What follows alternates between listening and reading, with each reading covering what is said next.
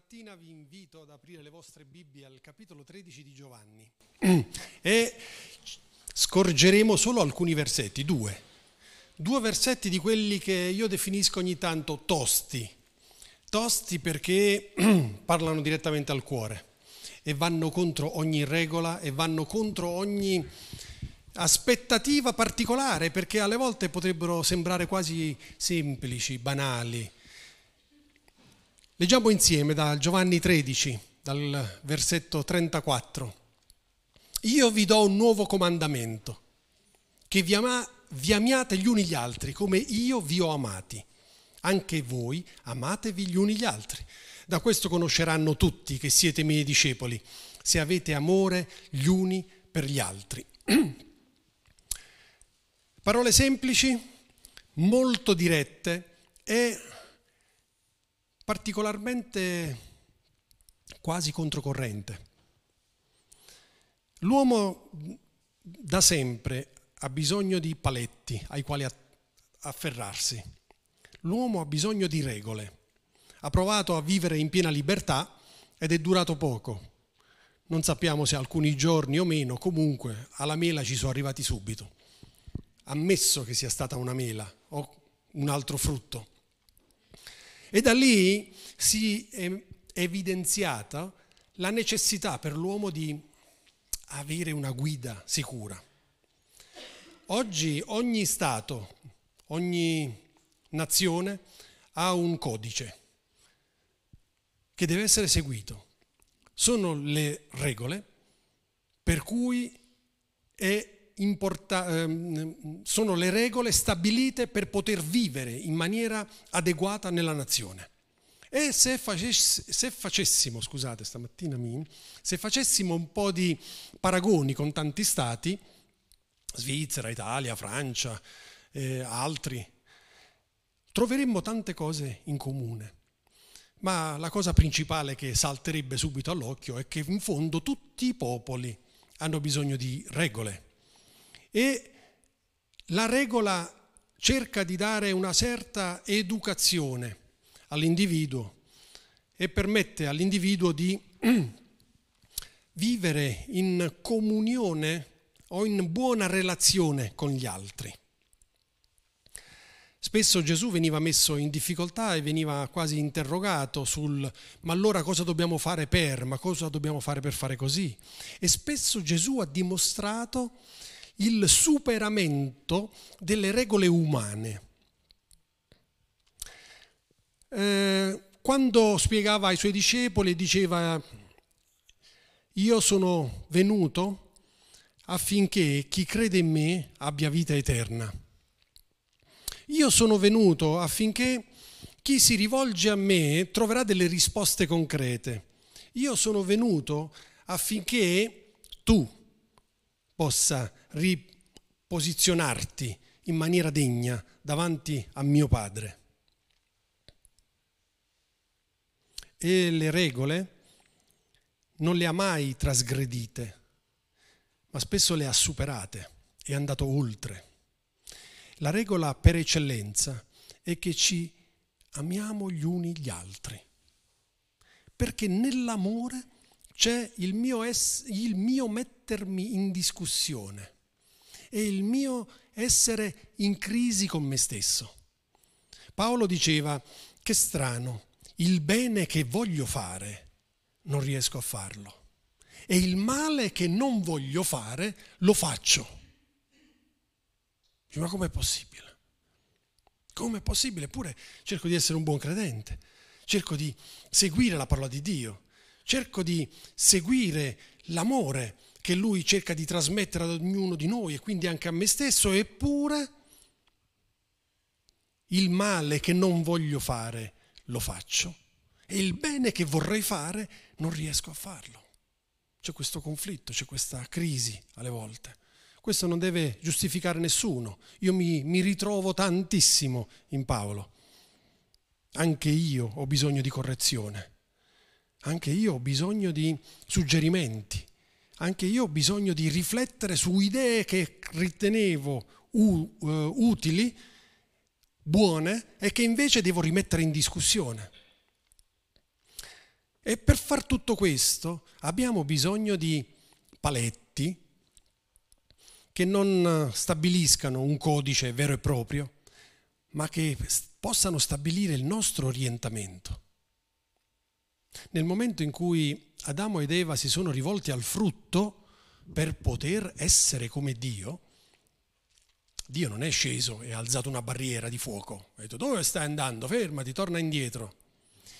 Nel momento in cui loro hanno deciso di avvicinarsi, si è manifestato incredibilmente l'amore di Dio che ha rispettato il loro libero arbitrio, la loro scelta.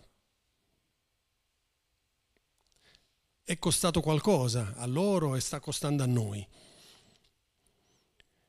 Ma in questo fare si è dimostrato la, l'impotenza dell'uomo senza la vicinanza a Dio, senza la relazione con Dio. Vi ricordate, alcuni mesi fa avevo predicato su Adamo e Lot, eh, scusate, Abramo e Lot, la differenza che emergeva tra i due è che uno cercava continuamente Dio e che l'altro invece si appoggiava alle proprie scelte, alla propria capacità di prendere quello che era giusto. Nel momento in cui la nostra vita relaziona con Dio e oggi ancora di più con Gesù Cristo, allora succede qualcosa di incredibile, e cioè nasce in noi, o almeno si accende in noi, quella necessità di cercarlo. Spesso cerchiamo Gesù quando abbiamo commesso qualcosa di grave quando abbiamo commesso qualcosa di sbagliato, quando la nostra coscienza in fondo ci dice tu hai sbagliato, stai facendo una cosa che non è giusta. E allora in quel momento cosa succede? Si accende dentro di noi la necessità di avere relazione con Dio, la re- relazione con Gesù Cristo. E questa è una questione di amore. Io risento che nonostante il mio errore, il mio sbaglio, Gesù mi sta amando. E nel momento in cui io stabilisco una relazione con lui dettata dalla circostanza, percepisco quell'amore che scende verso di me e probabilmente lui percepisce quell'amore che sale verso di lui, nonostante io abbia sbagliato. Questo è qualcosa di meraviglioso e questo è qualcosa che fa la differenza con gli altri, non perché noi pensiamo di essere migliori degli altri, ma perché a noi è richiesto di amare. Da questo conosceranno, che, eh, conosceranno tutti che siete miei discepoli, se avete amore gli uni per gli altri. Questo amore che è in noi e deve poter uscire da noi è la testimonianza verace del, dell'amore di Dio, della presenza di Dio. È la testimonianza verace della nostra fede. Gesù Cristo suscita in noi, stimola in noi qualcosa che deve poi ritornare fuori da Lui. Una delle, delle cose fondamentali della vita del credente è quella di posizionare Cristo al centro. C'è qualcuno che dice che nell'uomo risiede ogni forza necessaria per superare il problema. Non è vero. Non è vero, se fosse così probabilmente su 8 miliardi una decina ce l'avrebbero fatta a trovare la soluzione, la mossa vincente. Non è così. Noi sappiamo che la nostra vittoria sta nel posizionare Cristo al centro. Con Cristo al centro non siamo dei supereroi o delle sì, superuomini o superdonne, no. Con Cristo al centro siamo l'uomo e la donna che Dio ha creato. E di conseguenza, con Lui al centro, siamo spinti ad amare. Gli altri non devono scoprire la nostra fede perché continuiamo a recitare a loro il Salmo 119 gli altri non devono scoprire e non devono risentire la nostra fede dal fatto che la domenica mattina non ci siamo mai a casa perché andiamo al culto. Gli altri devono poter risentire l'amore che sgorga dal mio incontro con Gesù. Questa è la potenza della nostra fede. E la nostra fede deve essere alimentata dall'amore, dalla capacità che abbiamo di amare gli uni gli altri. È un esercizio. Io provo ad amare te e tu provi ad amare me. E l'amore supera gli ostacoli, supera i problemi. Se noi ci incoraggiamo gli uni gli altri, se noi abbiamo il coraggio di riflettere su quella che è la nostra vita, al di là di quelli che possono essere i nostri desideri, al di là di quello che possono essere i nostri pensieri, la nostra mente, i nostri ragionamenti, allora permettiamo alle cose buone di emergere. E le cose buone, quando emergono, ci orientano verso Gesù Cristo e di conseguenza ci aiutano a superare i problemi che sono intorno a noi. Nessuno di noi ha una vita facile. Nessuno di noi è senza problemi. Quanti di noi vorrebbero che succedesse questo, questo, questo, questo, questo? Quante volte lo dico a Dio, io anche. Dico, Signore, ma se fossi su un'isola, da solo, o con poca gente, andiamo tutti d'accordo, ci facciamo i fatti nostri, stiamo lì, non diamo fastidio a nessuno. Quanti combattimenti in meno?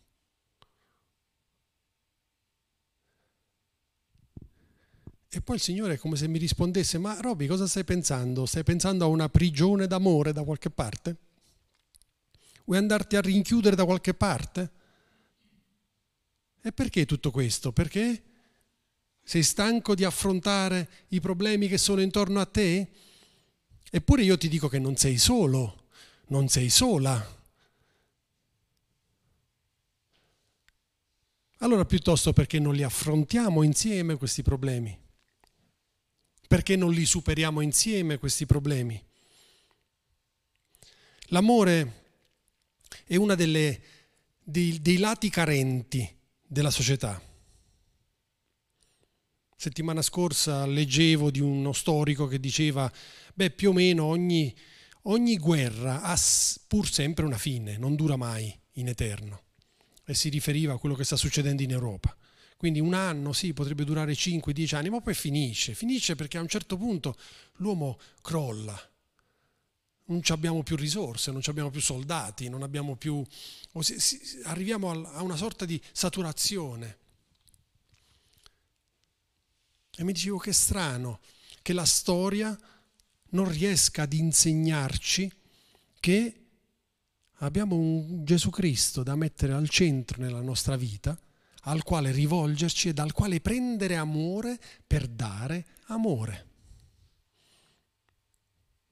Alle volte siamo stanchi, alle volte siamo, eh, come dire, demoralizzati perché non vediamo una via d'uscita, ma sono quelli i momenti nei quali deve interrompersi il nostro ragionare, deve interrompersi il nostro trovare assolutamente una strategia e cosa si fa in quei momenti?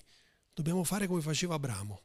Costruiamo un altare per andare a incontrare Gesù Cristo, per avere relazione con Lui e per trovare la forza per andare avanti. È bello l'esempio di Abramo che costruisce altari. L'altare è la manifestazione del limite umano.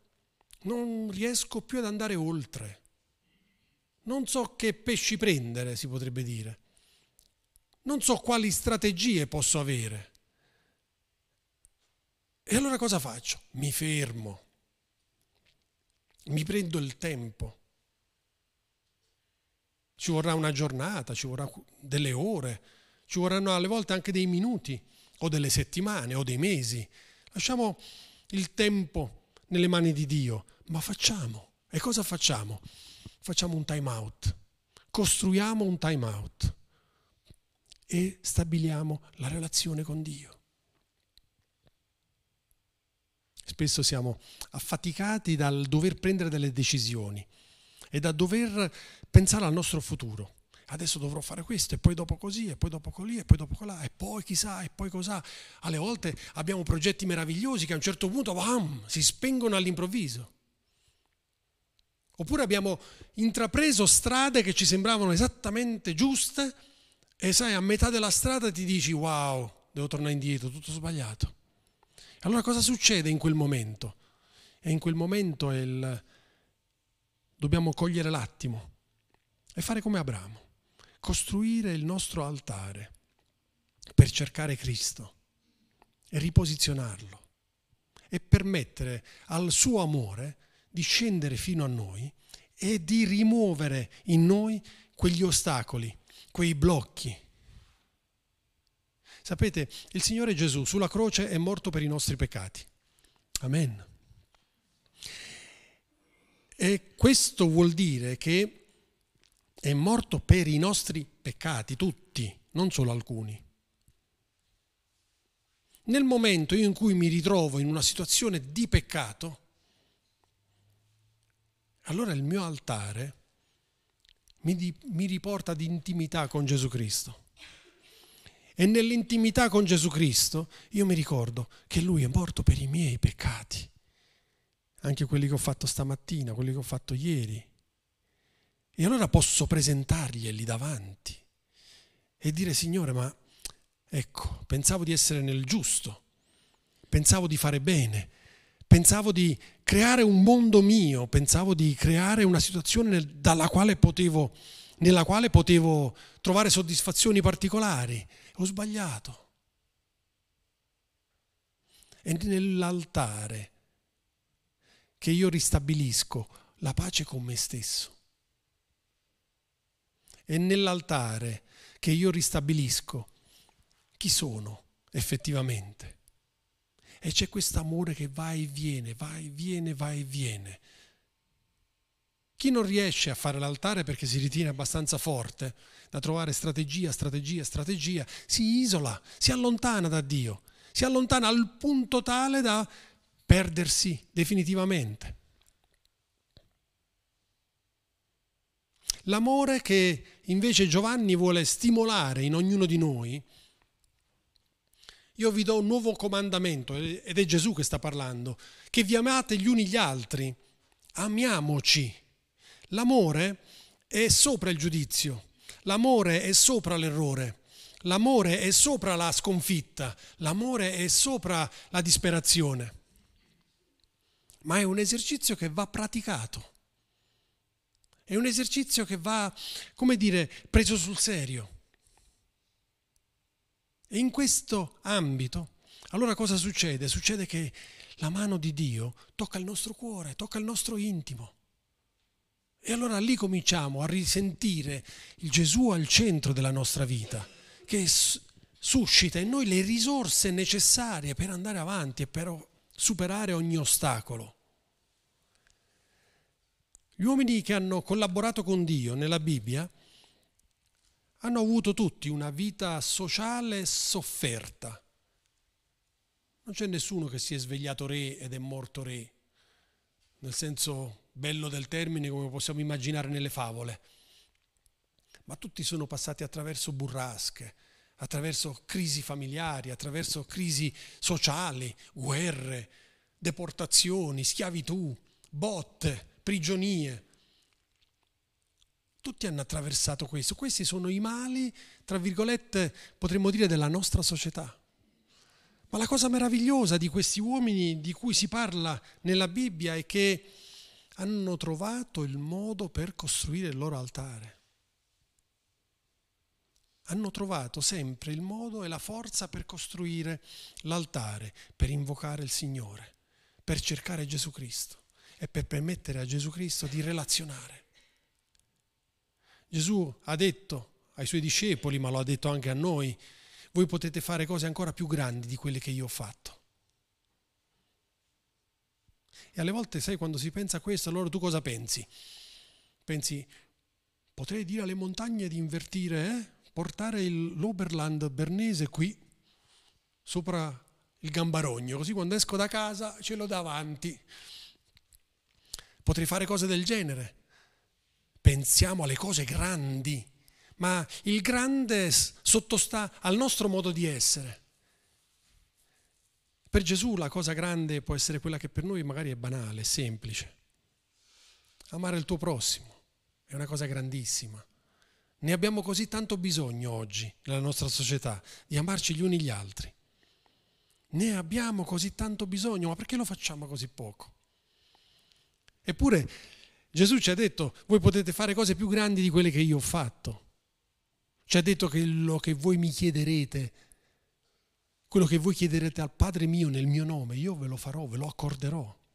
Io vado al Padre, salgo al Padre per fare il tifo per voi, non vado lì per guardarvi dall'alto verso il basso. Salgo al Padre per stabilire una relazione più forte tra noi, Trinità, e voi, creazione meravigliosa di Dio. Il Signore è salito al cielo per far sì che ognuno di noi potesse poi ricevere la, la potenza dello Spirito Santo. Pregate in lingue, parlate in lingue. Ma cosa sono le lingue? È una espressione di amore. È un amore che scaturisce dal, dallo Spirito Santo. E quando lo Spirito Santo parla a Dio attraverso di noi con parole ineffabili, con parole che noi non riusciamo a comprendere, ma che ci edificano, che ci rafforzano. E noi abbiamo bisogno di questo esercizio. Abbiamo bisogno di fare questo esercizio, che diventi un nostro stile di vita, che diventi una nostra quotidianità. Perché il mondo intorno a noi è difficile, perché il mondo intorno a noi è, ci stanca, ci offende, ci spaventa, ci fa andare in depressione, ci, ci abbatte. Ma in tutto questo cosa ci, di cosa ci dimentichiamo? Ci dimentichiamo che Dio è colui che ha tutto nelle sue mani. Dimentichiamo che Dio ha dei piani meravigliosi per ognuno di noi. Dimentichiamo che noi siamo la gioia di Dio. Pensate un po' quando avevate i figli piccoli, chi ne aveva, quanto poteva essere bello e gioioso vederli piccoli. Poi quando sono cresciuti un po' meno, le gioie, eh, ogni tanto, oh signore, mamma mia. Eh, però quando erano piccoli, quando erano piccoli, eh, con i pannolini ancora, eh, una gioia immensa nel vedere queste piccole creature. Beh, il Signore si rivolge a noi così, anche da grandi, anche da adulti senza pannolini ha questo stesso amore verso di noi. Ci guarda e sorride, ci guarda e tende la mano, ci guarda e ci dice guarda, puoi superare ogni problema, parliamone, incontriamoci. L'unico modo per incontrare Dio è incontrare Gesù Cristo e avere comunione con Lui. Non è una questione religiosa, non è una questione rituale. No, no, no, non ci sono riti con Dio. Eh? Dopo la croce è, stato, è stata spianata la strada. Non abbiamo rituali se non quello di offrire la nostra attenzione, i nostri cinque minuti, i nostri due minuti.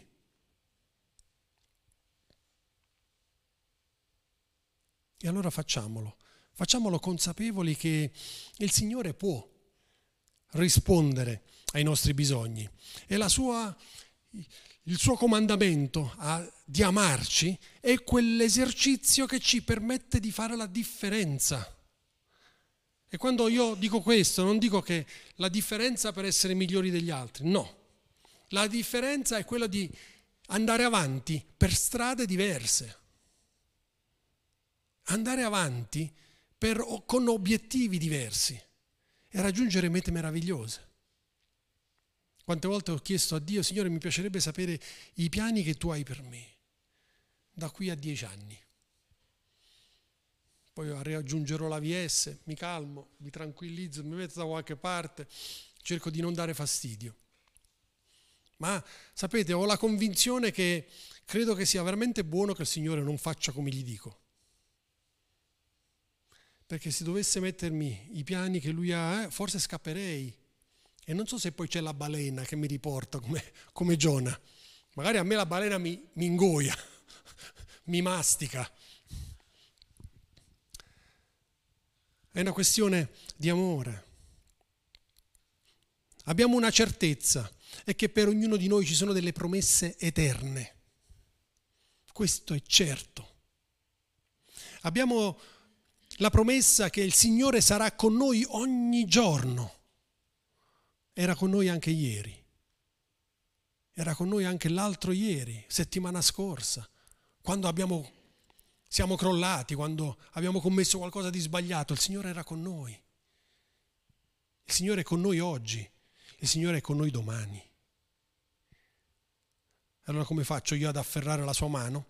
Costruisco il mio altare e chiedo al Signore di permettere al mio cuore di cominciare ad amare gli altri. Signore, perché tu mi ami. E l'amore di Gesù io lo posso percepire nella comunione che ho con Lui. Non lo posso percepire leggendo la Bibbia e basta. Sono scritte tante cose incredibili qui che se ci rifletti un po' ti viene voglia di chiuderla la Bibbia e di non leggerla più. Dici no, non è possibile. Non è, che, ma insomma, ma come? Eh? E allora la, la lettura della Bibbia va accompagnata da quella comunione intima che tu puoi avere con Gesù. Solo così cominci a capire che l'amore, la forza dell'amore, ha una dimensione reale e che può avere senso per la vita nostra di ogni giorno.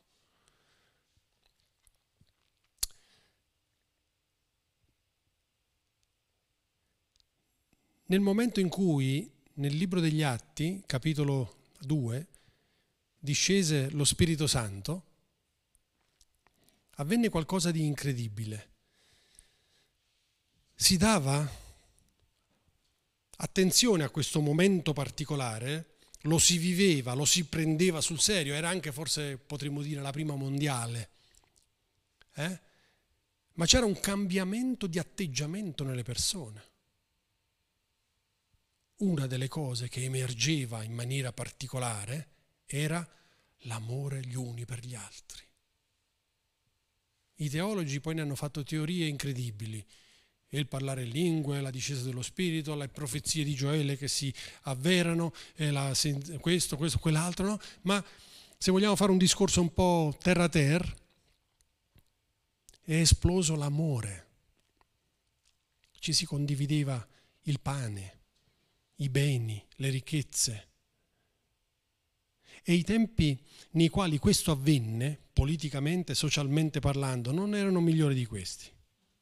Assolutamente no. Avveniva tutto questo in un paese dove vigeva la dittatura, dove se davi fastidio venivi ucciso, deportato o reso schiavo, privato di ogni cosa. Eppure questo ha fatto sì che l'amore dirompesse nei, no, nei cuori delle persone. Oggi lo Spirito Santo non se n'è andato. Oggi lo Spirito Santo è ancora lì. È ancora nei nostri cuori. Oggi lo Spirito Santo è ancora pronto a guidare nuove rivoluzioni, nuovi risvegli. Avete sentito di cosa sta succedendo? Ne parlavo con Silvia negli Stati Uniti un gruppetto di studenti universitari hanno cominciato in una cappella di un campus a lodare il Signore. Non se ne sono andati più, stanno ancora lì. Sono ragazzi che stanno lì da giorni, da giorni e giorni. E non solo, ma ne arrivano degli altri. E la cosa è, sa di strano, perché decine, centinaia, adesso migliaia di giovani che sono lì per pregare.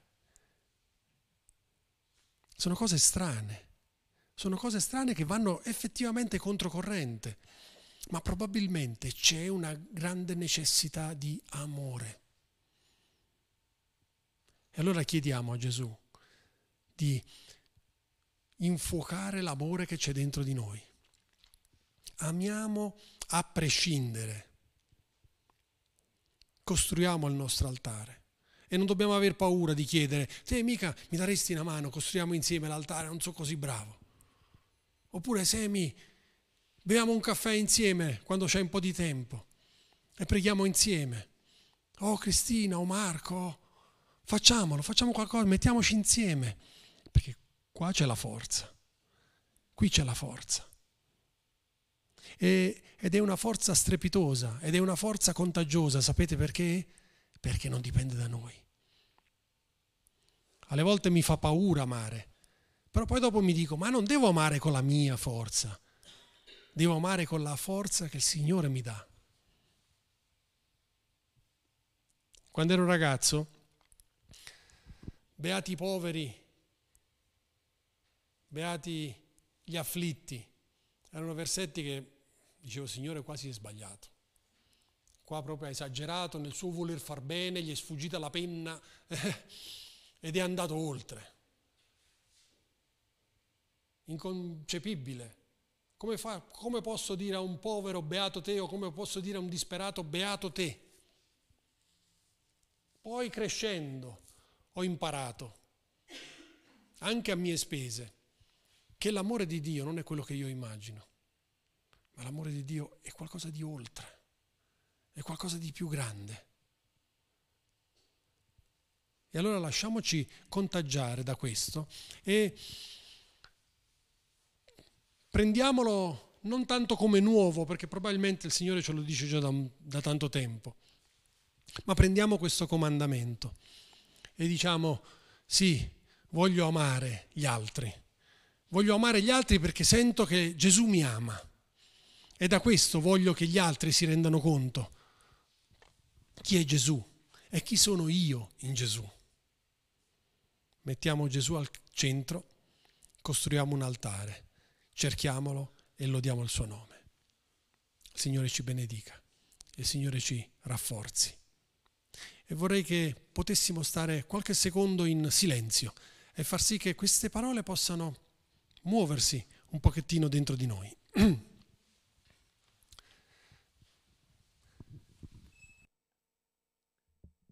Permettiamo allo, allo Spirito Santo di Permettiamo allo Spirito Santo di farci riflettere.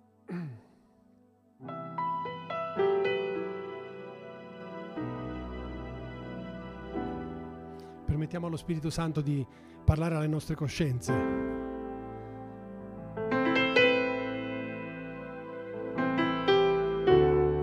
Permettiamo allo Spirito Santo di consolare i nostri cuori, le nostre afflizioni, le nostre paure.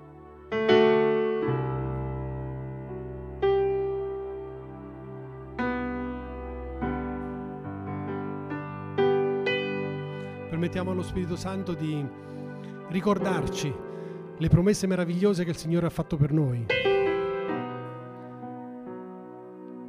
E proviamo noi stessi a ricordare a noi stessi che la vittoria di Gesù è anche nostra vittoria.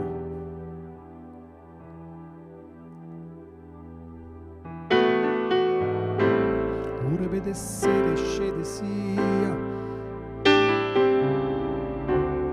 Burada sarada şadaki Erebe sire che descia Burada rakalara da sai. Ora bada şarase yere che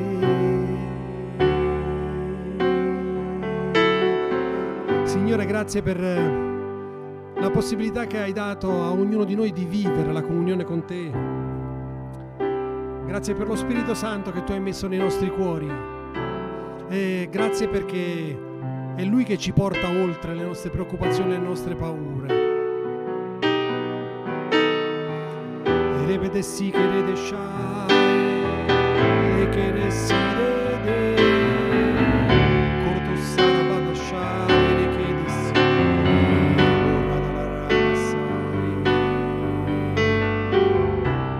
Signore, grazie perché il tuo amore è immenso e la tua bontà parla direttamente ai nostri cuori.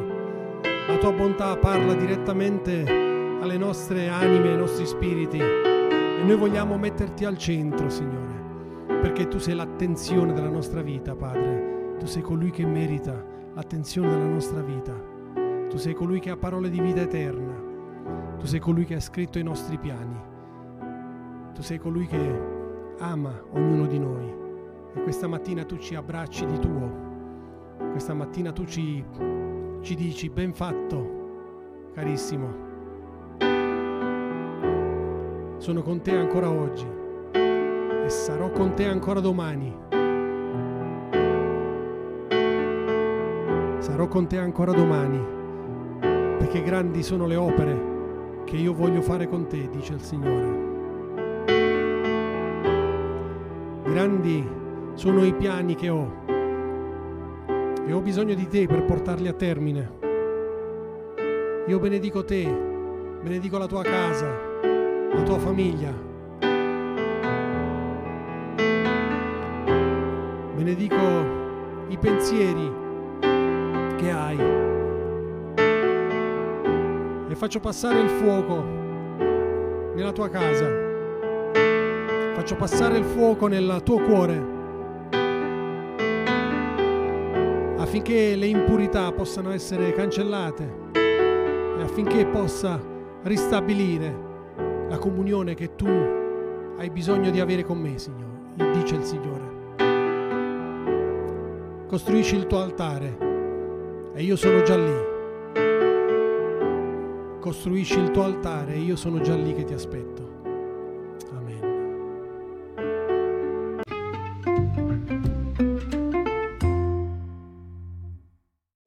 Segui le informazioni su www.cepparbedo.ch.